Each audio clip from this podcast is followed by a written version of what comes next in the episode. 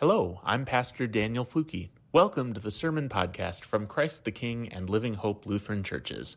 We are congregations of the Evangelical Lutheran Church in America, located in Port Washington and Saukville, Wisconsin. We believe God's love is for you.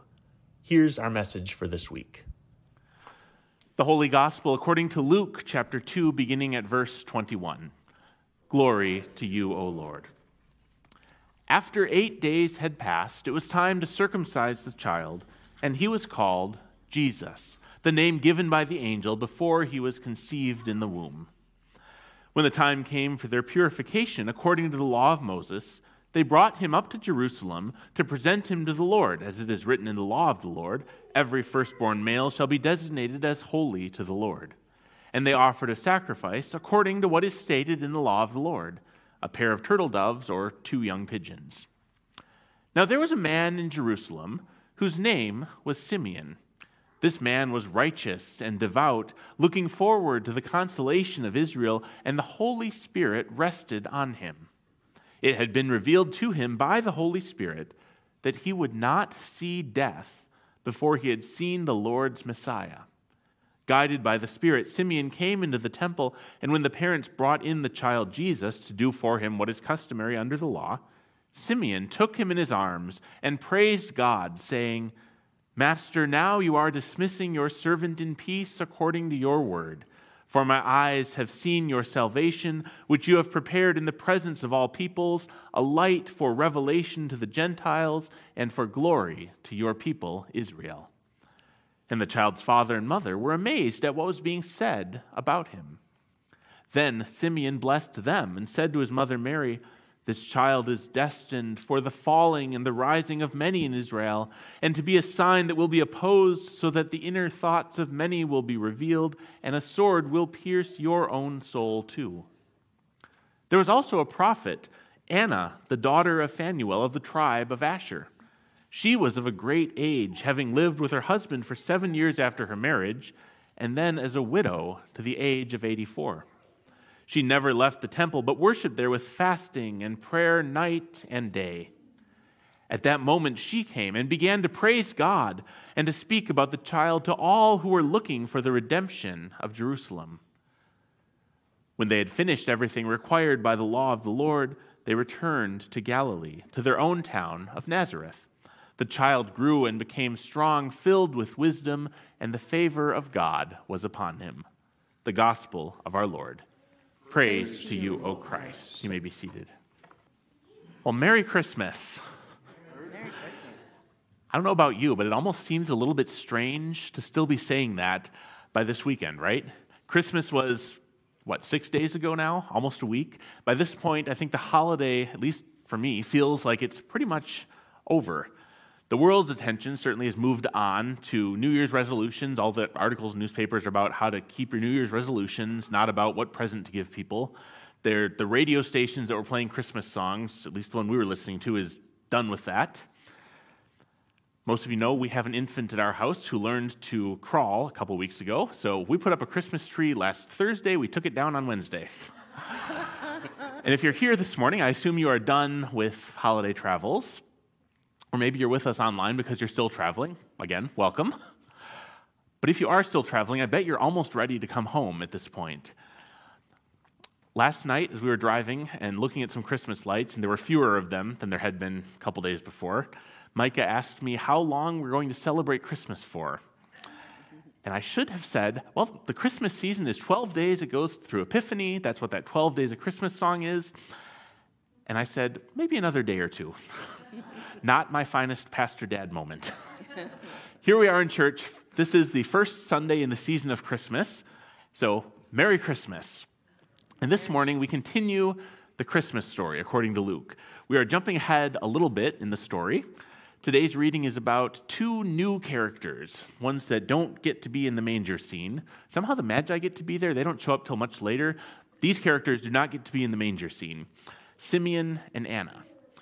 And yet, as we read this story, I wonder if this incident is really more for Mary's sake than it is for Simeon and Anna. Because think about what Mary has been through in this story. She was engaged to be married to Joseph. Her world gets turned upside down by an angel appearing, letting her know that she's going to get pregnant without any of the usual prerequisites for that. And the child, by the way, is going to be the Son of God and will reign on the throne of David forever over all of God's people. And Mary responds that she is willing to serve God however God wants her to. And then she goes to visit her relative Elizabeth. And you remember, Elizabeth is experiencing her own miraculous pregnancy. And when Mary arrives, Elizabeth tells her, as a greeting, that the child in her own womb jumped for joy, leapt for joy.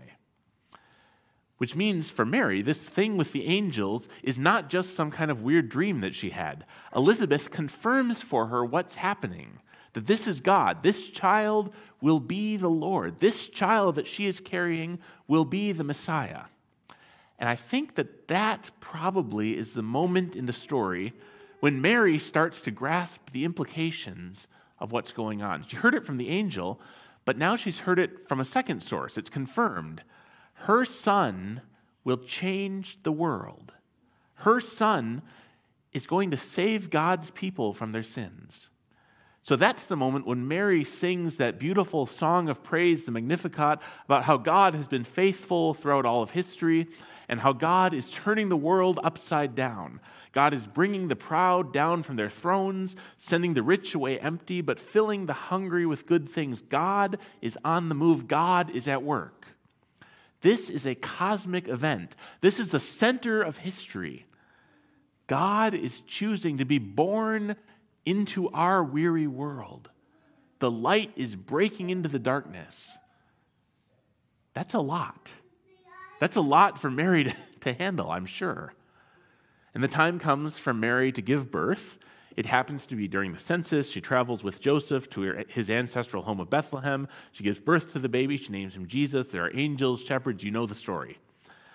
Eight days later, they circumcise this child because they're a good Jewish couple, and that's the Jewish ritual that you do. That's what Jewish tradition requires.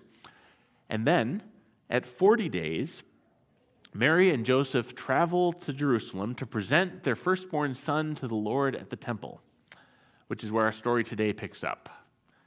So Mary has seen these glimpses of how this child is going to change the world. But then at the temple, through this ritual, she has these two encounters that show her this is much more than some abstract cosmic event. For these two people she meets, this is personal. So, first, we have Simeon, who's this righteous, devout, faithful man who's been waiting his whole life, Luke tells us, to see the Messiah. And Luke doesn't tell us how long his life has been, how old he is, but he's been told that he will not die before seeing the Messiah. So if that's on his mind, I imagine he's not particularly young. And Simeon gives this beautiful blessing, sings this beautiful song, blesses Mary. But if you pay attention to the song, and that blessing, they're really, it's a strange blessing. Who comes up to a young child or to a young couple presenting their one month old son and starts talking about death? That is not typical. But for Simeon, that's what's on his mind. At last, he believes that he can die at peace. Who knows how long it's been waiting? I assume it's a long time. But he has kept the faith. He has shown up again and again and again, trusting that God is going to keep this promise he was given. At the same time, I imagine he's hoping that he hasn't misunderstood the promise somehow. He's hoping his faith is not in vain. What an interesting story for the week after Christmas. How many of you remember preparing for Christmas, waiting for Christmas, getting excited, maybe this year, maybe back when you were a child, remembering the excitement leading up to Christmas, and then suddenly it's over. That was it. You saw the relatives most years. You ate a nice meal, maybe opened some presents, and then suddenly everybody goes home, people go back to work. As we look at the world around us, not a whole lot has changed since Christmas. I open the news every morning, especially before I come to church, and it looks about the same as it did last week before Christmas. We had an interruption, but we're pretty much back to the same stories. We have all this buildup, and then a lot of things feel pretty much the same. And for our family, as I said, this week has been pretty anticlimactic. Thanks to COVID, we all of our Christmas plans fell apart. We did not travel to see family. We had people come and drop off some gifts on our porch. And so I think, at least for us, and maybe I'm just speaking to myself, but I think at least for us, we're all more weary after Christmas than we were before it. It is hard, I think, for all of us to keep that level of excitement that it feels like we're supposed to have for Christmas, to keep that going for 12 days. That's a long time. Sometimes it can even feel like nothing happened. Like all the waiting and the preparing was for nothing, or at least not as big of a deal as it ought to be, at least not as big of a deal as we expect. And I think many of us worry about that kind of letdown for our faith. What if our waiting is in vain? What if things don't get better? What if something happens? What if the healing does not come? And I wonder, as we read this story, I wonder if Simeon knew that he was waiting for a child. I wonder if we know what it is that we're waiting for. If we're waiting and expecting a powerful, conquering God who's going to come in and fix everything right away. I wonder. Simeon gets to see the proof that God is with him. He gets to see this proof. He gets this sacred moment of seeing that God is keeping God's promises, and it's all wrapped up in this little child. Whether or not he expected a child, once he sees Jesus, it's clear from Simeon's reaction that he gets it. He is able to face eternity with hope and faith. He's able to depart in peace. His confidence in God's presence with him is enough to give him the courage to face the future, the courage for him to be ready to die. His waiting has not been in vain, and neither has ours. Because when we look at this little child, even though we can't literally see him here with us, when we look at the little child born in Bethlehem, we know that God has come to be with us too. This promise of faith is what gives us the strength to face the new year, the strength to continue on, to face death when it comes, the strength to persevere in faith, and even in the waiting to praise God. And Simeon is not the only one they encounter at the temple. There's also Anna, this 84 year old prophet. And isn't it wonderful for the Bible to mention a female prophet? This 84 year old prophet who lives in the temple and she's choosing to spend all of the time that she has left in the world doing what? Worshiping God night and day. And on this day, her daily ritual of fasting and prayer in the temple, the thing she does every single day, leads on this day to a dramatic moment of grace as she sees Mary and Joseph with Jesus, and she too gets this moment of personal encounter with God and the seeds of her faith burst into bloom. Because just like Simeon, Anna recognizes this child is the fulfillment of God's promise. This child is God with us, the evidence that God is faithful, the proof of God's presence. So we've been reflecting this season on the question how does a weary world rejoice? And today's answer is we root ourselves in ritual. We return again and again to church, to the community of faith, to be reminded of the truth that God is with us. And these rituals we do, whether it's old traditional rituals or new rituals, we continue growing as a church and learning new things in modern times. These rituals are muscle memory for faith. There's something to return to in times of doubt and weariness. We hear these familiar stories over and over until they sink down into our bones. Sometimes, some of you know, the rituals of our faith, the words of prayers and songs, sometimes last longer than our conscious minds do. And these rituals, this ritual, this pattern of this rhythm of gathering and being sent out again, this connects us through time to the communion of saints, to the body of Christ who have come before us and who will come after us. We are part of something much bigger than this group of people gathered here on a Sunday morning. Go back for a minute to what Mary and Joseph must be thinking as all this occurs. They are charged as parents with raising this child who will not only change the whole world by his words and deeds in the future, but who is already changing lives, has already changed the lives of Simeon and Anna. What an amazing responsibility Mary and Joseph have to raise the Son of God. And with this story, I think Luke is telling us the same thing that I think Mary is beginning to realize. Christmas is not the end of the story. Christmas is not the climax of the story. Christmas is the beginning. Christmas is not just some cute story about a child being born long ago in a strange way in a little town of Bethlehem. Christmas is the beginning of God changing the world. Christmas means that God has come to us. The promises are fulfilled. The Messiah has come. The world is being turned upside down, and people's lives will be given meaning.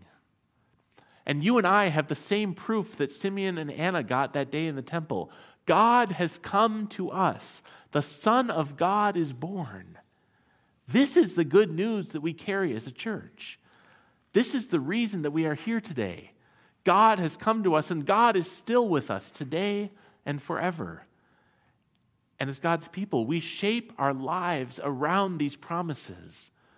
In a weary world, we are grounded by returning again and again to encounter Jesus in ordinary things in this world, in bread and wine and water and word, in each other as God's people.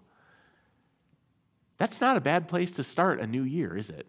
Trusting that God is with us in every time and in every season. And because God is with us, we are like Simeon, prepared to die in peace, knowing that God is faithful. We are like Anna, coming together to give praise and thanksgiving to God. That's why we're here today, finding respite and joy in the rituals of worship. We are like Mary and Joseph, recognizing that this child whom we worship is God with us, God in the flesh. God has come to us, and nothing is ever the same again. So, Merry Christmas.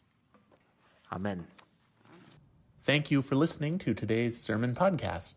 To learn more about the ministries of Living Hope and Christ the King, to ask for prayer, or to make a donation to support the work we are doing in Ozaukee County, you can visit our websites at livinghopesaukville.org or ctkport.org, or click the link in the show notes to find us online or on social media. May God bless you, and we hope you'll join us again soon.